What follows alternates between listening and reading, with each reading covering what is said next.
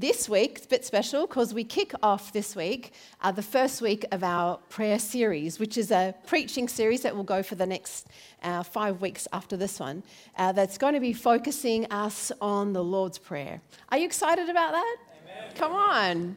I think that it's uh, going to be a really precious time. And I'm going to begin this morning by just sharing with you uh, one of two places where the Lord's Prayer is where we find it in Scripture. So I'm going to be reading to you this morning from the Gospel of Luke, where this Gospel introduces us to prayer in a particular way that we're going to be focusing on, but also for you to know in the back of your minds that we also find the Lord's Prayer in a bit of an expanded version. Uh, in the Gospel of Matthew. And it's actually in Matthew that we'll pick up next week. So let's come under the word now and we'll have a read together from uh, the Gospel of Luke, chapter 11, verses 1 to 4. One day Jesus was praying in a certain place. When he finished, one of his disciples said to him, Lord, teach us to pray, just as John taught his disciples. He said to them, When you pray, say, Father, hallowed be your name, your kingdom come. Give us each day our daily bread Forgive us our sins, for we also forgive everyone who sins against us. And lead us not into temptation. This is the word of the Lord. So, as I said, next week, moving into a little bit more of that expanded version of the Lord's Prayer. But as we get into this one, as we um, journey in this Gospel of Luke, um, could we just pray again as we come before the Word? Holy Father, Holy Father, thank you for your powerful and precious word to us. I just thank you that you have so much for us in this season. Would you reveal more of your heart to us?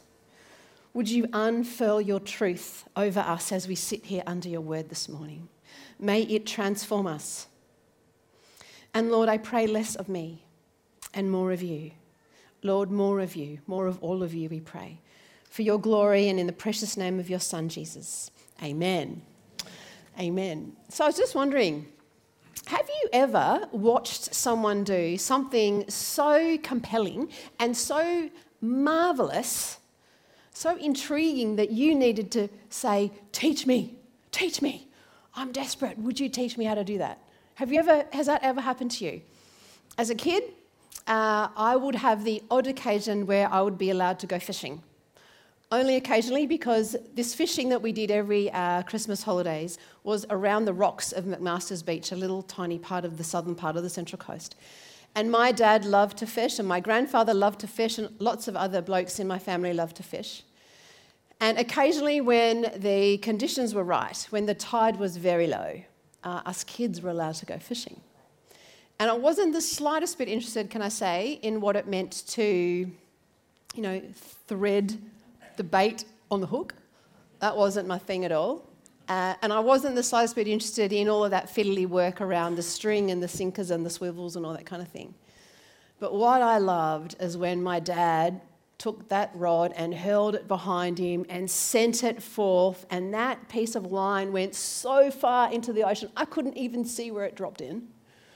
And then the, the lines flying through, and then the the kind of the reel flips over and it stops and it goes taut and dad pulls it back just a little bit and then he gives it a couple of winds and then he kind of like steps back away from the very edge and kind of settles into a fishing pose like ready to catch a fish right? It was so good. As a little knee high to a grasshopper person i just desperately wanted to get my hands on that rod. And i just wanted to just create whatever havoc i could throwing that thing back and sending that thing forward I can't tell you how much I wanted my dad to teach me how to do that. And we saw a little bit of that, or hopefully you heard a little bit of that uh, just from that passage that we just read a moment ago. Have you ever watched someone pray or heard someone pray and thought to yourself, I would love to pray like that? I would love to pray like that. And it was actually an unidentified, an unnamed disciple who asks that question that I think all the other disciples were busting that somebody would ask because they wanted to know. They wanted Jesus to teach them to pray. They wanted Jesus to teach them to pray. And I do find it fascinating as I think about all of um, the, the New Testament particularly, and all of the ways that Jesus instructs us, there is only explicit instruction about prayer. Nowhere do the disciples say to Jesus, Teach us to preach, teach us to plant churches, teach us how to share our faith in less than 100 words. Nowhere is it, but it actually we find that there is something about prayer. There is something about prayer that the disciples observe and that Jesus is going to teach us about prayer. And I'm wondering why. Why was it prayer? Why was it prayer that the disciples needed to, needed to be taught, wanted, desired to be taught? I think it was because that the disciples had indeed seen Jesus praying. They had traveled with him. They had, you know, gone across the countryside, moving from place to place, getting in boats, doing all sorts of things, observing Jesus' ministry. They were so often present when Jesus prayed. They were so often present when he prayed, and they experienced the power of Jesus' prayer life. They experienced the power of Jesus' prayer life. They experienced that power in so many ways. And when we actually just take a look over the whole of the journey of the narrative from the start of this gospel that we're looking at today, the Gospel of Luke, right through until the end, um, we see this power of Jesus' prayer life. We see at, at his baptism. We see at his baptism. Now, when all the people were baptized, and when Jesus also had been baptized and he was praying, the heaven opened and the Holy Spirit descended on him bodily like a dove. And the disciples saw this power of his prayer life. Whenever Jesus was out teaching and preaching, just the multitudes would gather around him. Crowds would be drawn, and those crowds were seeking something from him. They were seeking healing for their bodies and healing for their minds. And no more than ever, the word, no, now more than ever, the word about Jesus had spread abroad. Uh, Luke chapter 5 says, Many crowds were gathering to hear him, to be cured of their diseases. Meanwhile, Jesus would slip away to a deserted place and pray. And you know that when Jesus again was with a multitude of people, there was one little boy's lunch. And Jesus prayed, and that lunch was multiplied to thousands at the hands of his disciples. And then on another occasion, Jesus invites Peter, James, and John to have a prayer walk, and they go up a mountain. And we read this in Luke chapter 9. While he was praying, the, the appearance of his face changed, and his clothes became as bright as a flash of lightning. Now, that's a prayer walk, right? that's a prayer walk for you. And you know that when Jesus prayed, darkness would flee, evil spirits would depart. The disciples were with Jesus when people's lives were completely transformed by prayer, when people's lives were completely transformed by Jesus' prayer life, including their own, including their own lives. And the disciples, they marveled and they were in awe. And I think that oftentimes they just had a lot of questions. But they saw the power of Jesus' prayer life because Jesus had this phenomenal partnership of communion with God. Jesus had an unrivaled, phenomenal partnership of communion with God. And then, as we continue on through the narrative, through the story of Jesus' life and ministry, we come to a scene in a garden. It's a garden where Jesus takes his disciples just the day before he's executed. And the disciples sit just a stone's throw away, scripture says, from where he prayed in this like pit of human anguish. Jesus prayed these prayers Father, if you're willing, remove this cup from me, yet not my will, but yours be done. And the disciples watched his anguish because sweat became like great drops of blood falling to the ground. Now, in this moment, we also read that the disciples didn't really have it in them to stay awake in this garden, they fell asleep. But yet, despite their failings, they were so desiring, they wanted access to their rabbi. They wanted access that their rabbi had to God. They hungered to know how to commune and connect in prayer to Yahweh, the one true living God. Why? Why? Because when, they, when Jesus prayed, he accessed God's presence.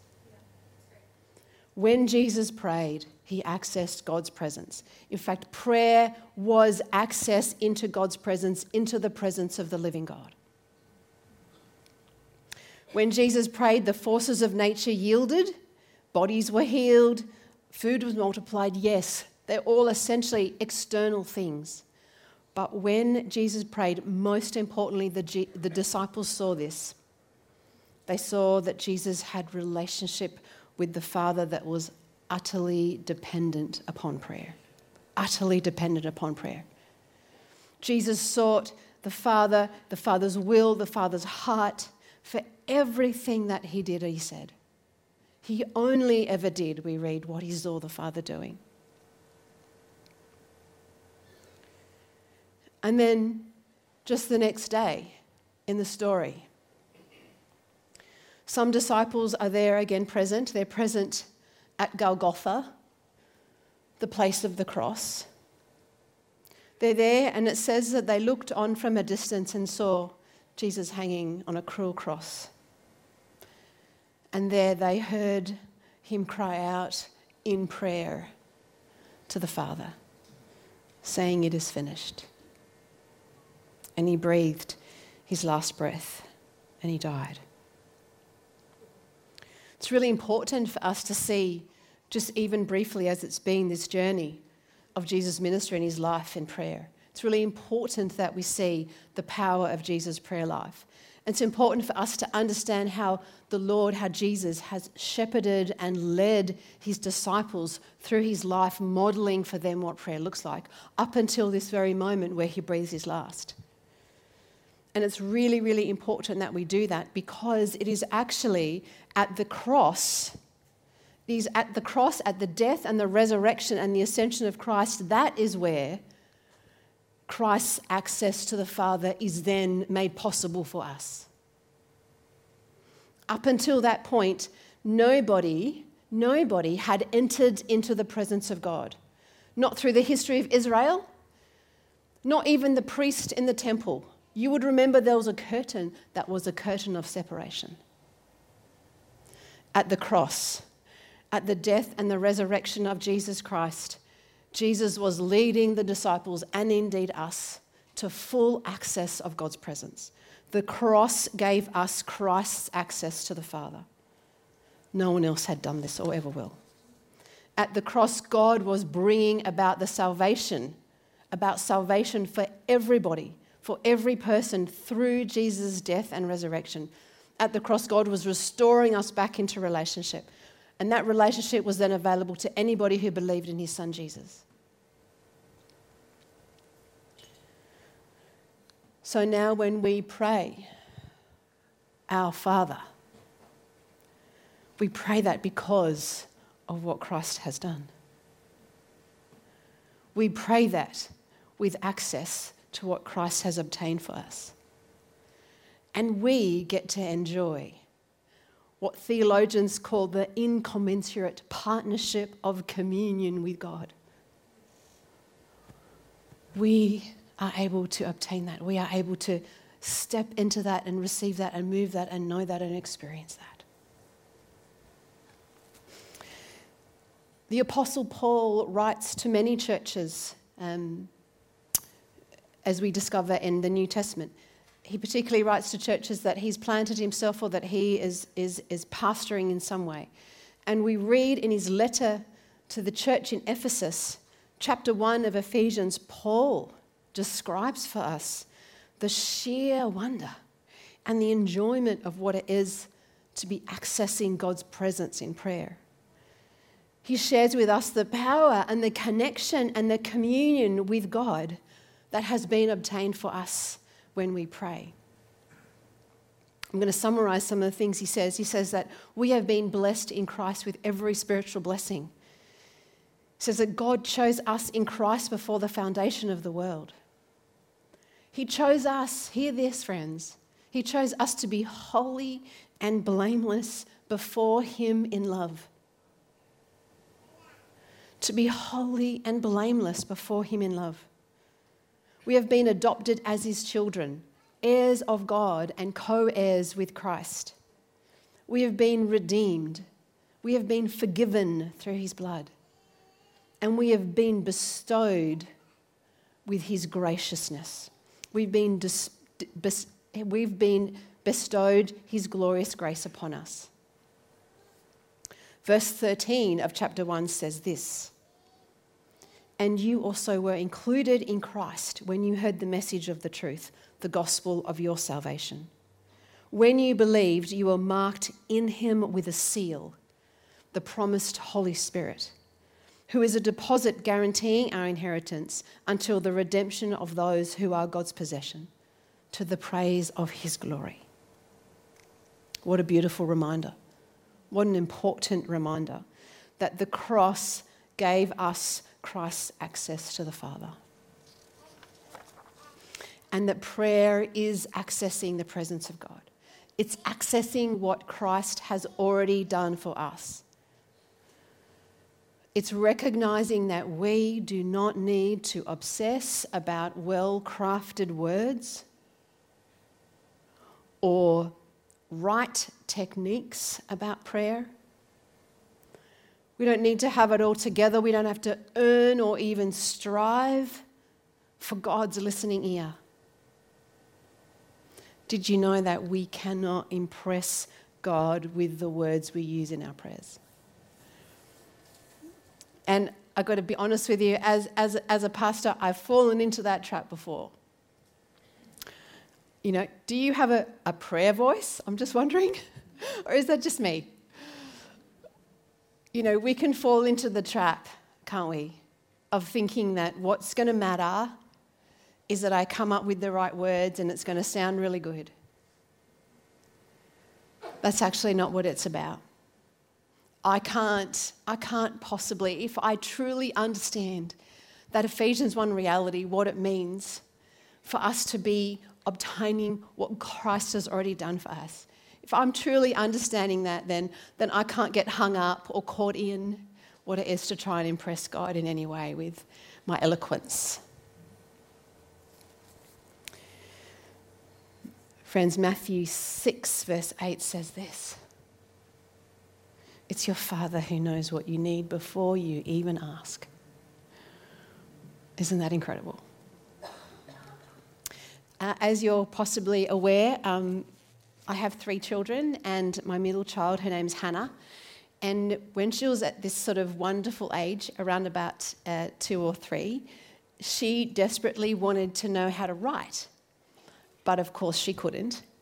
Uh, and so we would just give her copious quantities of paper and pens and crayons and what have you, and she would just scribble away. She would just spend any of her spare time just scribbling away uh, writing. And she got lots of encouragement from her um, preschool teachers and also from us because it's something she seemed to really enjoy, something that she really wanted to do. And then I remember um, one particular Mother's Day. Uh, if you've experienced this, Mother's Days are quite special when you've got small children. Uh, it's, often, it's often a bag of unknown, never quite sure what you're going to get, but it's a beautiful time when you get up in the morning uh, because, you know, I've actually had to secretly hand over money for $5 for the Mother's Day uh, gift table arrangement, and but of course I didn't know about that at all. I didn't know anything was going to be happening around that. But I would hand it over, and on Mother's Day I would open a beautiful gift uh, which was nearly always a bar of soap that looked as though it'd been used before. Um, and it was, it, was, it was usually a macaroni necklace, a beautiful macaroni necklace. Um, and it was a card, right? It was a card where this little person had poured onto, the, onto this card, like how they were feeling about you as mum. And, and I remember opening this card and uh, Hannah saying to me, Mummy, read the card. And I'm kind of staring at it, going, staring at the scribbles, staring at the scribbles. And then I just looked at her beautiful little face. And I actually knew what she wanted to say. I knew the things that were important to her. I, I knew what made her tick. I knew the weird little things that happened in her head. And, and I knew how much um, she loved me and what she wanted to say. And I would start to just read. I would pretend I knew all those things. And, um, and one of the things that we said in our family is that we would always say, um, and I love you to the moon and back and back and back and back and back. And it was almost like a competition as to how many times you could say that. So I would just start to read and pretend that I knew what her scribble said. And she would just go, Great reading, mummy, great reading. you know, I think that prayer is a lot like that. I think prayer is a lot like that. Because in God's presence, God reads our faces, He reads our hearts, and He knows those little things that you're struggling with in your mind. And He interprets our prayers. And the interesting thing is that the Bible even speaks to this very thing. We read in Romans chapter 8, it says this in the same way the Spirit helps us in our weakness. We do, we do not know what we ought to pray for, but the Spirit Himself intercedes for us through wordless groans. And He who searches our hearts knows the mind of the Spirit, because the Spirit intercedes for God's people in accordance with the will of God. The Spirit intercedes for God's people in accordance with the will of God. Our scribbles. Our scribbles. I, I had a, a, season of life where um, I really struggled in prayer, and my prayer life was really a lot of scribbles.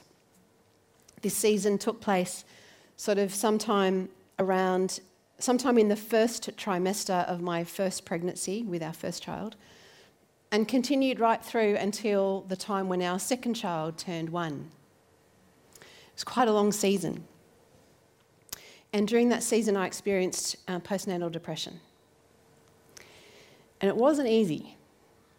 Um, I, was, I was continuing to serve in, in just a very small part time role in, in our local church. And I was trying to be a, a mum, a new mum, and a wife. Um, and we were pretty sleep deprived. And it was pretty rough when Mike had to leave for work. My husband, Mike, had to leave for work each morning. But together, uh, we committed ourselves to really seeking different ways of getting help. And this was 20 years ago.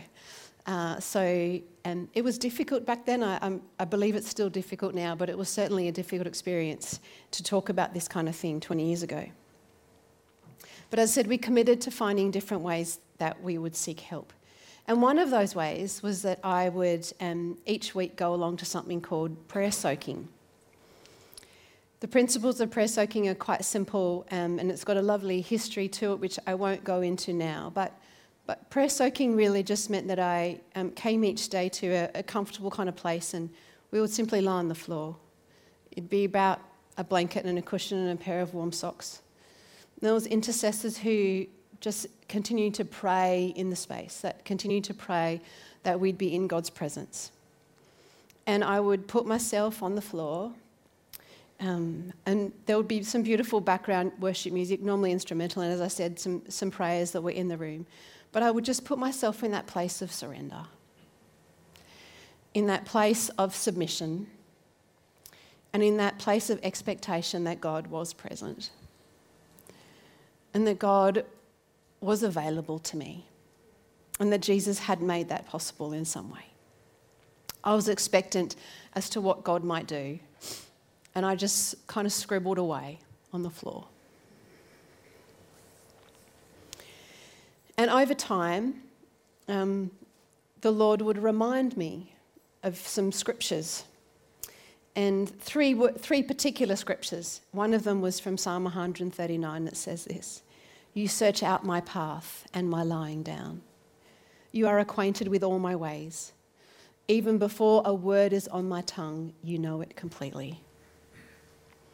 It's kind of different for everybody, but um, experiencing uh, postnatal depression, part of the struggle for me was that I often just didn't know how to explain it. I just didn't know how to, how to describe it to somebody.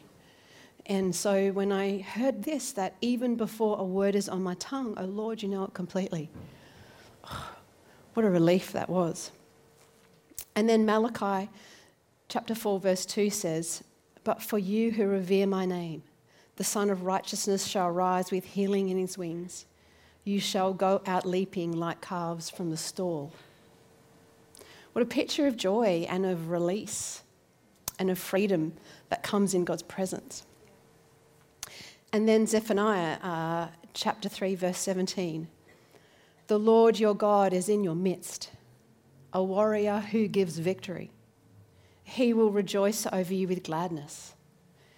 He will renew you in his love. He will exult over you with loud singing as on a day of festival. A lot of scribbles I brought to the Lord, and a lot that He would reveal to me. And you know, um, something really happened, stuff happened on the floor there. Because what I longed to bring to God in prayer, I discovered that He already knew it. All the things that were going on, God didn't see them as just things.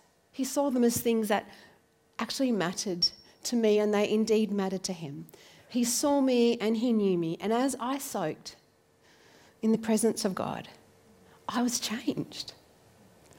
I was changed. And my family was changed. And even the community, the church community, and the wider family that I was a part of also changed. And so, friends, it's so important for us to understand today that prayer is accessing the presence of God. In prayer, we realize that we are God's children and that the cross gives us access to the Father. And there's something else that happens. There's a shift that happens from focusing on ourselves to focusing on God. And when we are focused on God, we can simply bring our scribbles we, we're enabled to simply bring our scribbles. My final question for us today, as we have been unpacking prayer and this series, Jesus Teach Us to Pray, is I wonder if you would wonder with me for a moment what if we didn't pray? What if we didn't pray? I think it's actually quite a dark place to go to to think about if we didn't pray.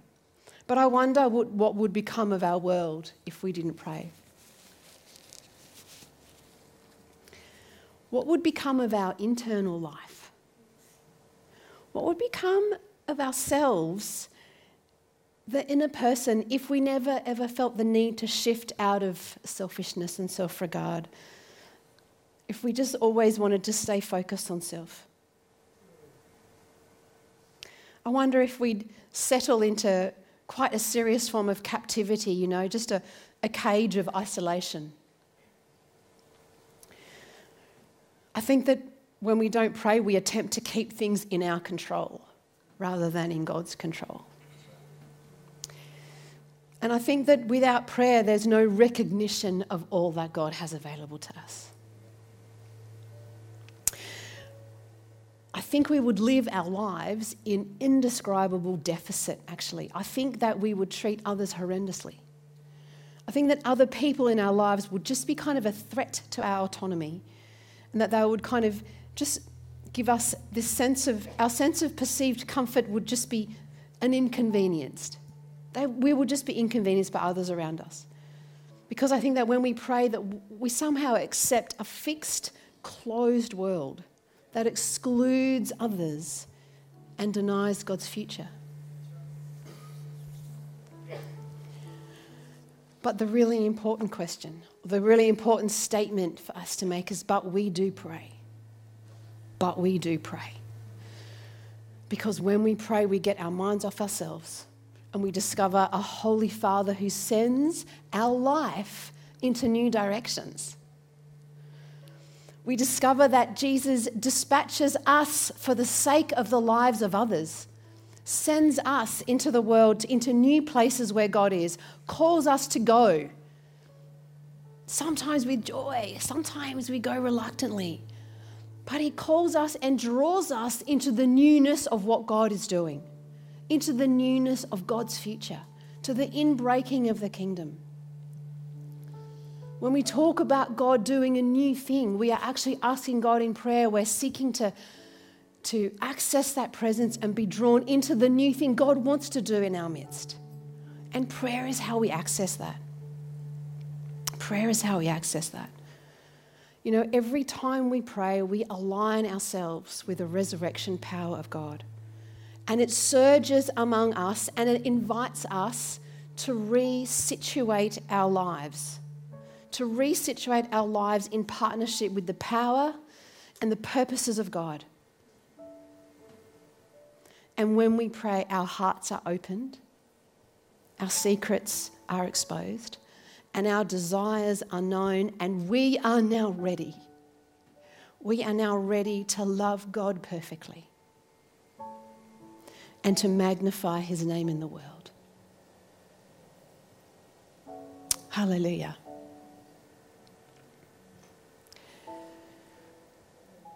I'm wondering if we could together respond to the word this morning. I'm wondering if you would stand with me and that together we might um, listen to the words of the Lord's Prayer. So, would you stand now?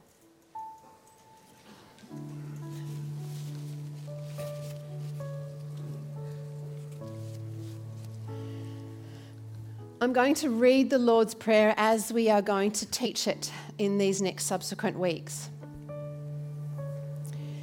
And I'm just going to um, say each verse, if you like, and then I'm going to pause. And in that pause, you can scribble. You can bring your scribbles to the Lord. I'll leave some space for you to do that. And then we'll move on to the next verse, and again, we'll leave some space. So, why don't you position yourselves if you want to bow your head, close your eyes, put your hands out, put your hands on your heart.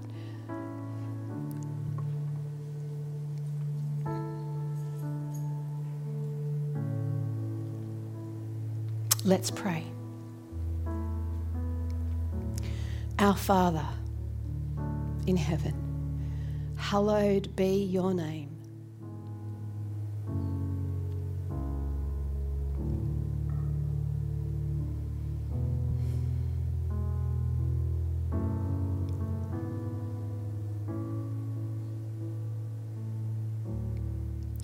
Your kingdom come your will be done on earth as it is in heaven.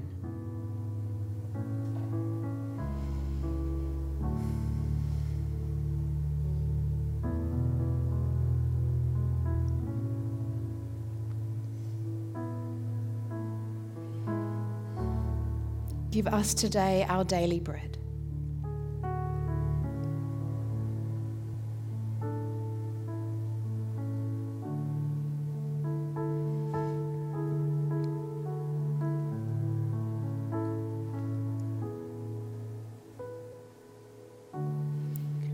Forgive us our debts as we also have forgiven our debtors.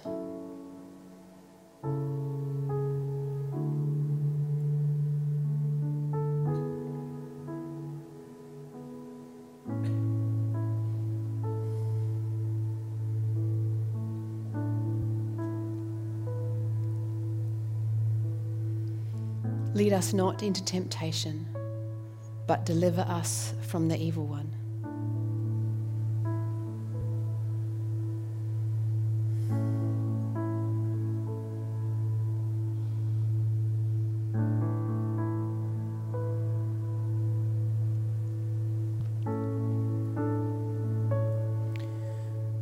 For yours is the kingdom, yours is the power, yours is the glory forever and ever. Lord, we thank you. We thank you for your goodness.